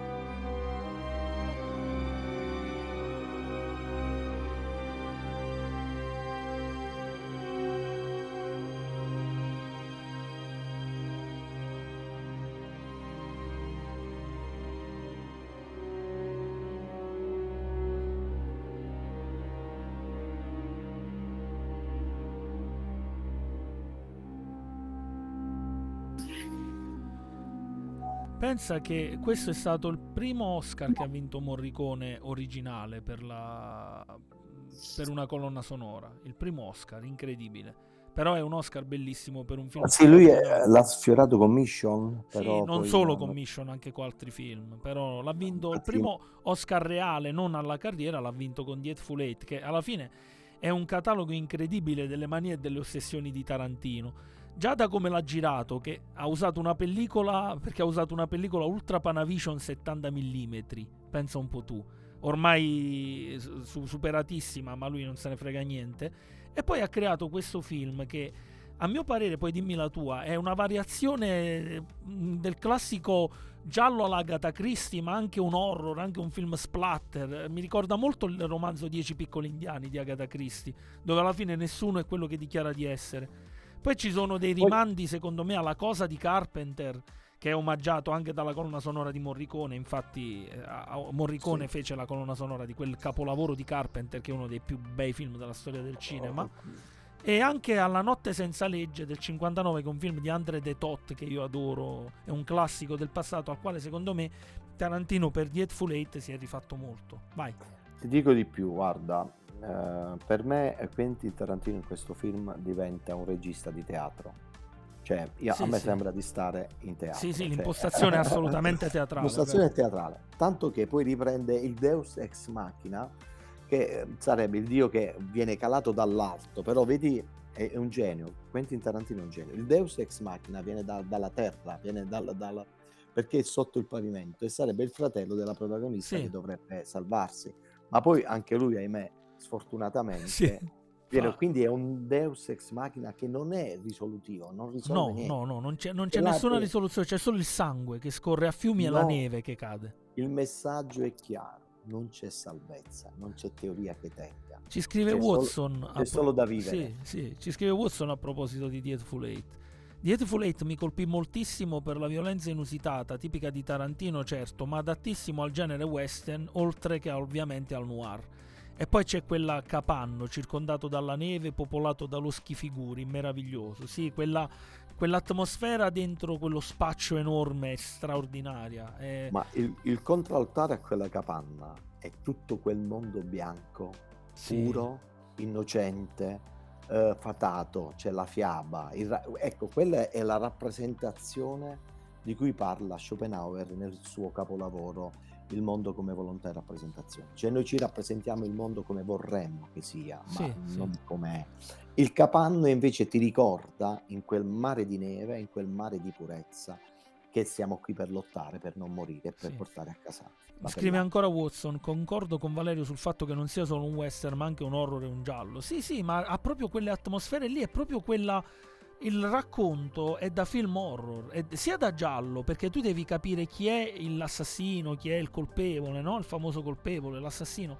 E poi ha proprio delle forti tinte horror, cioè sarebbe potrebbe essere una cosa girato nel west. Tu magari ti aspetti questi mostri che compaiono dal- da fuori e arrivano nella capanna ma molto spesso i mostri sono gli esseri umani e quindi è, è della E- storia ad essere un mostro. E poi si diverte perché l'antefatto, cioè, capito, è post fatto. Cioè lui non ti dà, ti dà in mezzo all'antefatto e Sì, post fatto. Cioè ti dà eh, la, la medie- la me- diciamo, il mezzo, eh, come dire, la narrazione a metà.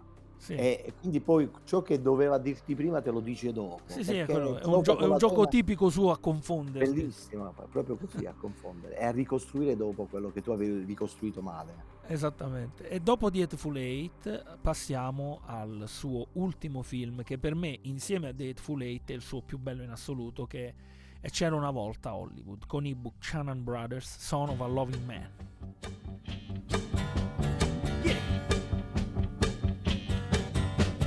tears that you're starting to cry are no good. Cause you know I loved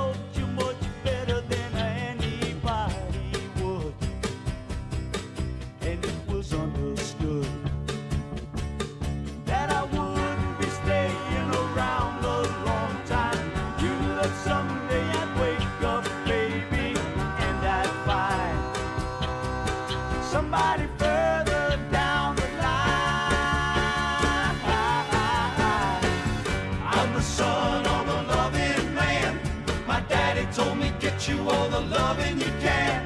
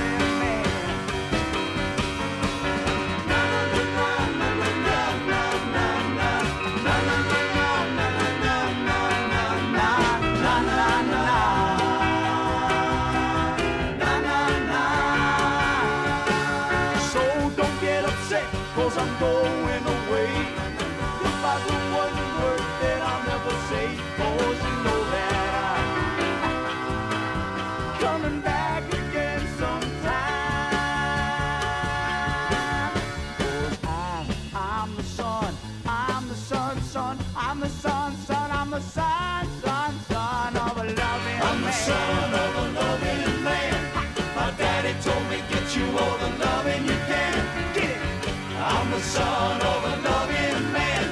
My daddy told me get you all the loving you can. I'm the son of a loving man. My daddy told me get you all the loving Poi in questo film, nell'ultimo film Rockomentisti c'era una volta Hollywood, lui parte, si confronta con il cinema di serie B, C, D e conf- si confronta con gli anni 60, però lo fa dalla parte della Hollywood perdente, cioè quella delle star che erano reazionarie, che votavano repubblicano e non hanno mai saputo rinnovarsi, quindi i figli di John Wayne, di Henry Fonda, di, di- di John Ford, di Gary Cooper, no? prende questi soggetti qua e i, e i loro stuntman e realizza questa storia meravigliosa mettendo personaggi reali e personaggi di fantasia. E, e praticamente ogni inquadratura poi è colma di omaggi, poster, si sentono nomi, si ascolta una canzone, si allude a un film o a una serie tv. Cioè Tarantino qui ha costruito un- il vero suo monumento alla settima arte, che è capace di cambiare addirittura... si parla anche della nostra Italia, cioè Sì, c'è to- a un certo no, punto questa digressione sul cinema italiano. Sì, sì, e sul fatto che queste star ritor- tor- andavano in Italia a cercare un po' di fortuna. Beh, se tu pensi a Clint Su un Eastwood, certo cinema. su un certo cinema. Se tu pensi a Clint Eastwood, la sua fortuna l'ha iniziata in Italia, volando in Sì, Italia e iniziando a lavorare con Leone. Quindi non è cosa da poco. E in più si permette ancora il lusso di cambiare gli eventi, ma questo lo diciamo tra un po'. Paul Revere e Riders con Good Things.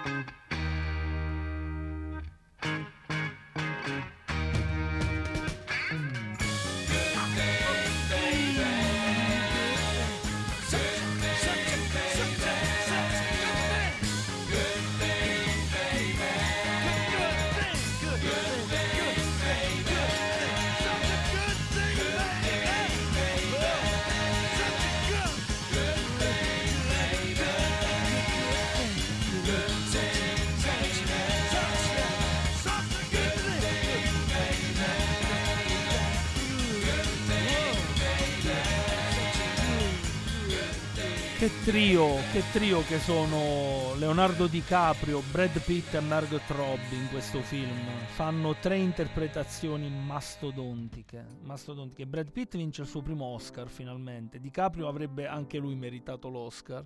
E poi c'è Margot, Ro- Margot Robbie che interpreta la meravigliosa Sharon Tate che fece una fine bruttissima a causa di- della famiglia di Charles Manson, eh, gli hippie che l'andarono ad uccidere all'ottavo mese di gravidanza e fecero anche scempio del suo cadavere. Sì, sì. È una, una storia agghiacciante che Tarantino da par suo tra un po' trasformerà.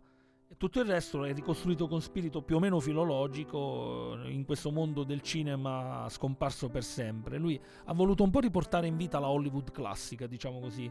Non a caso nel titolo è C'era una volta a Hollywood. Fa, fa un gioco da, da bambini, cioè come ci dà, è un cinema di speranza. Sì. Cioè, alla fine è come se cambiamo il finale perché non riusciamo a tollerarlo, cioè non riusciamo, cioè la sensibilità di Tarantino è talmente, talmente profonda che ha bisogno di cambiare i finali perché non può accettare la morte così vada. ingiusta di, di- una donna così bella. Eh, Quindi è come i bambini si racconta, ci dà un'altra, come noi quando ci diciamo le bugie Sì, per andare eh, avanti. Diciamo una bugia meravigliosa. È una bugia che salva, salva una vita e una che stava per nascere. Sì. Adesso un grande classico, Simon e Garfunkel con Mrs. Robinson presentata dalla radio di C'era una volta a Hollywood. 93 KHJ. 317 at KHJ. Totally intense. That's me. The real Don Steele, Simon Garfunkeling, Mrs. Robinson.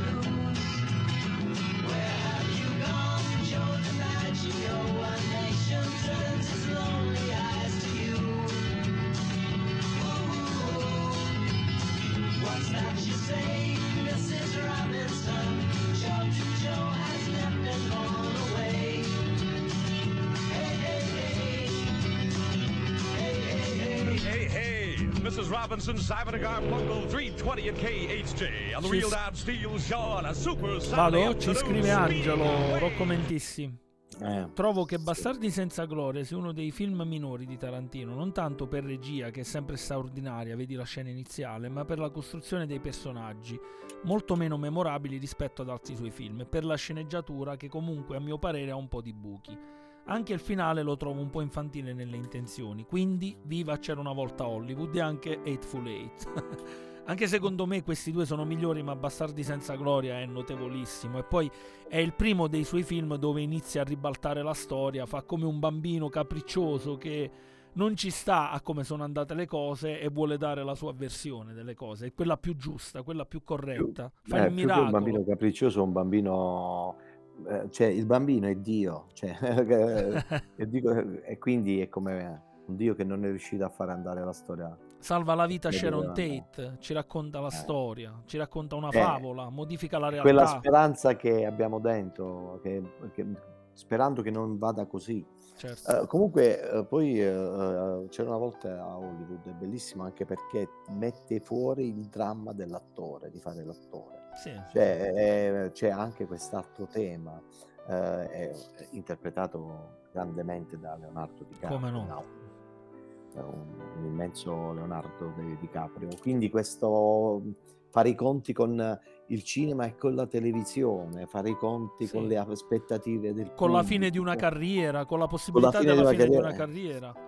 con bambini prodigio che stanno che prendono il tuo posto, che ti insegnano Sono- le cose, il bambino che insegna- al grande attore. E, e guarda, ti fa capire che tutto, noi quando da questa parte diciamo l'attore come, se fos- come se fosse tutto luminoso, invece è un dramma nel dramma della vita stessa. Sì, sì, e gioca quindi col- cancellando il tragico che la storia si porta dietro e il male eh, collegato e, e regalando poi queste altre visioni, eh, se vuoi, sempre divertenti, perché poi vedere un bambi- una bambina che insegna a, a Sì. DiCaprio come recitare, come comportarsi, la- lo stato giusto d'animo da tenere. E poi ti dico la verità, il teatro è la menzogna che, eh, che è più vera della verità. Cioè, fondamentalmente il teatro è il luogo della verità, dove facciamo finta, dove, lì, dove recitiamo, diciamo la verità. Anzi, proprio perché non c'è la verità nel mondo di tutti i giorni, abbiamo dovuto inventare il cinema e il teatro per dire quello che è. È la letteratura, le storie, la abbiamo lettera- dovuto inventare le storie, le storie, semplicemente. abbiamo- ci siamo dati dei nomi falsi per dire quello che pensavamo. Per- perché dire la verità è sempre molto pericoloso. Ma esse- allora, vivere è un, un mestiere pericoloso, ma vivere d'attore è un mestiere ancora più pericoloso. Neil Diamond, Brother Love's Traveling Salvation Show. hot August night and the leaves hanging down and the grass on the ground smelling sweet.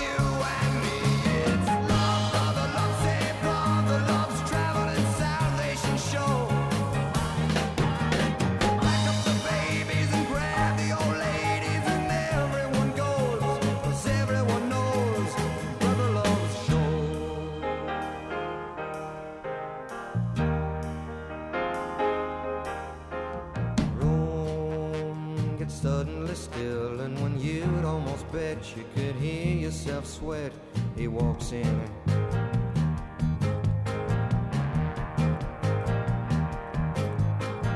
Eyes black as coal, and when he lifts his face, every ear in the place is on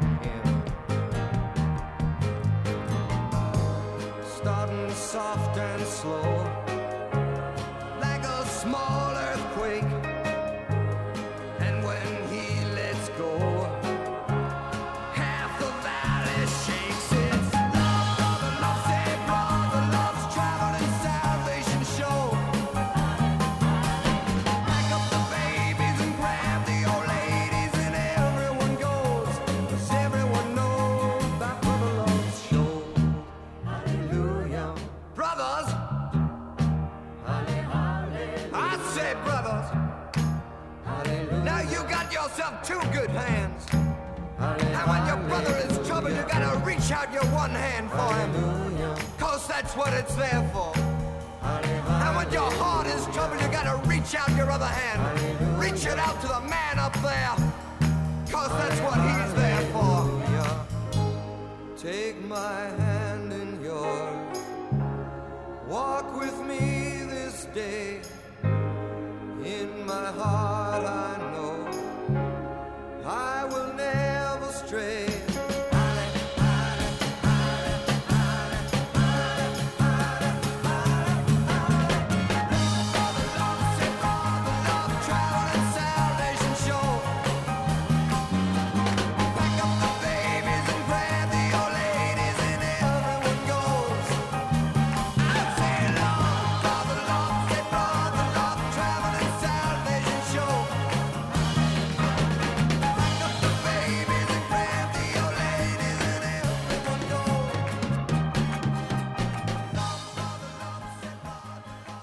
Rocco Mentisti, brani pieni degli anni 60, pregni degli anni 60, della fine degli anni 60, quell'epoca super lodata ma in realtà molto più oscura di quello che molti ci hanno fatto credere, soprattutto con il mito degli hippie che erano una manica di drogati di merda e facevano solo danni. Charles Manson ha avuto terreno fertile, se li ha portati appresso e nel film di Tarantino se la prendono nel culo, con il suo entusiasmo cinefilo che dice che possiamo guardare la tragedia in faccia e possiamo sorridergli, così il mondo sorriderà con noi, come si usava a dire, no? Sì. Mi- io la Eh. scena che ho amato di più, sai qual è?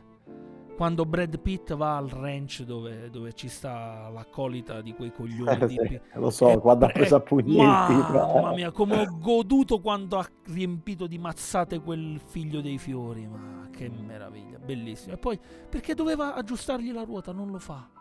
Bellissimo. Grande. Infatti che poi è lì que- quel- era il punto di riferimento del ranch, eh, era Lì, lì era, ranch, lì era- era il luogo dove. Sì, quello era il punto di riferimento, ma quel Sì. ranch lì era dove si rifugiava la famiglia di Manson. Cioè, noi adesso ci scherziamo su, e in parte anche Tarantino, ma quelli erano veramente degli assassini spietati. eh. Cioè, hanno fatto delle cose inenarrabili. Anche perché è immotivato, cioè un crimine, un crimine veramente gratuito. Molti, senza- molti pensano sia dovuto alla frustrazione di Charles Manson di non essere riuscito a sfondare nel mondo della musica e voleva farla pagare ad alcuni produttori e hanno semplicemente sbagliato persona. E quindi la moglie di Roman Polanski in Sharon Tate è morta per uno sbaglio di persona, è una cosa agghiacciante. Alla fine si trovavano lì, gli è stato ordinato da questo pazzo scatenato di ucciderli tutti e ne hanno fatto scempio. Hanno, hanno, ehm, scritto con il sangue sulla pareti porci e Helter Skelter citando una canzone dei Beatles e sono passati alle cronache come delle- degli efferati assassini, tutto qui. Gli artisti quando, sono, quando falliscono sono molto pericolosi. Vedi Hitler, ci ha provato con la pittura, certo. ci ha provato con la fotografia e poi è riuscito in- nella politica, stranamente. Purtroppo, purtroppo è riuscito dove sì. non doveva, era meglio se avesse Purtroppo. fatto l'artista. Meglio, qualche quadro nazista non avrebbe fatto tanto male. Assolutamente no. Come la corrente politica del nazismo. Siamo arrivati al nostro ultimo brano, dal 1966, l'album Aftermath, i mitici Rolling Stones con Out of Time. You don't know what's going on.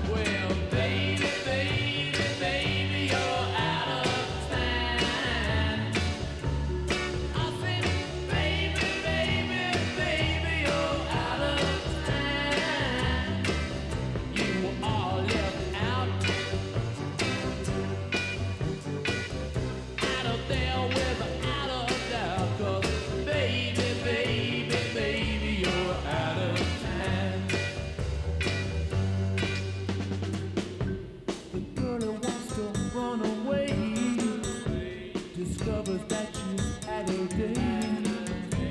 It's no good you're thinking that you're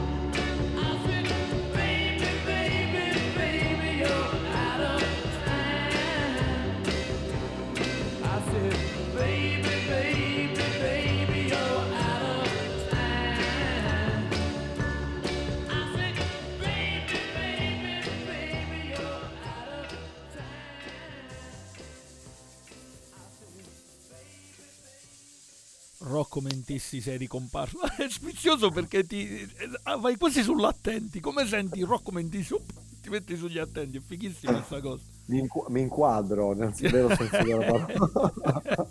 Oi, siamo in chiusura, amico mio. Vuoi dire l'ultima su Quentin? Allora, volevo eh, su Quentin. Allora, il, che dire, il, il brano di Morricone è l'overture di, Sì. È bellissima. Eh, Con il clan dei siciliani, forse è il brano più Che, che- ti, che ti piace di più? in cui mi ritrovo di più, Ok. proprio come, com- co- non solo come ascoltatore, come, co- come compositore. Ok. Ecco, lo sento veramente vibrare vicino. Sono... E, e poi voglio dire, stavo cercando Bang Bang perché questo canto, questo, questa song mi porta in mente a mio padre, il quale aveva un sacco di... su- Tu sai che mio padre era un musicista, Sì, certo. di musica. E, e tra i tanti spartiti innumerevoli, forse un giorno vo- voglio fare una mostra, eh, la possiamo fare pure insieme, insieme Come a Radio no? Ruoti. Come no? poi- Come no? Come no? mi è venuto in questo momento, poi co- co- coinvolgeremo anche Mario e, Gianluca. Certo. Ho più di 100 spartiti ehm, di, di musica da- de- di anni- degli anni 60-70 Sì. e quindi sarebbe bello fare un convegno eh, di musica Certo. e, di design di, ra- di rappresentazioni, di rappresentazioni. Ma non l'ho trovato, avevo Bang Bang e questo è uno spartito di mio padre, non- sicuramente ce l'ho nell'altra, nell'altra casa e che mi riporta sempre alla sua questo brano mi porta Sì.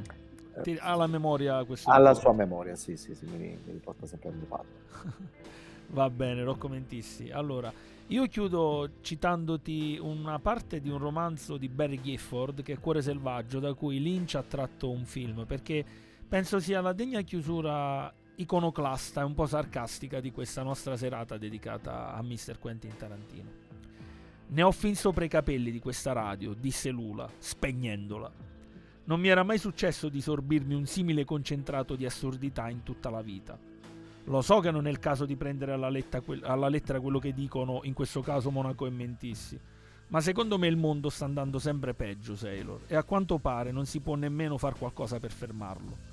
Questa non è una novità, tesoro. Spiacente di dovertelo dire. Vai, regista. È arrivato il momento dei saluti. Chuck, motore, azione. Cala il sipario e noi con lui. Come sempre pieni di cazzate e con la benedizione di Quentin Tarantino, vi auguriamo la buonanotte e che il vostro risveglio sia lastricato d'oro.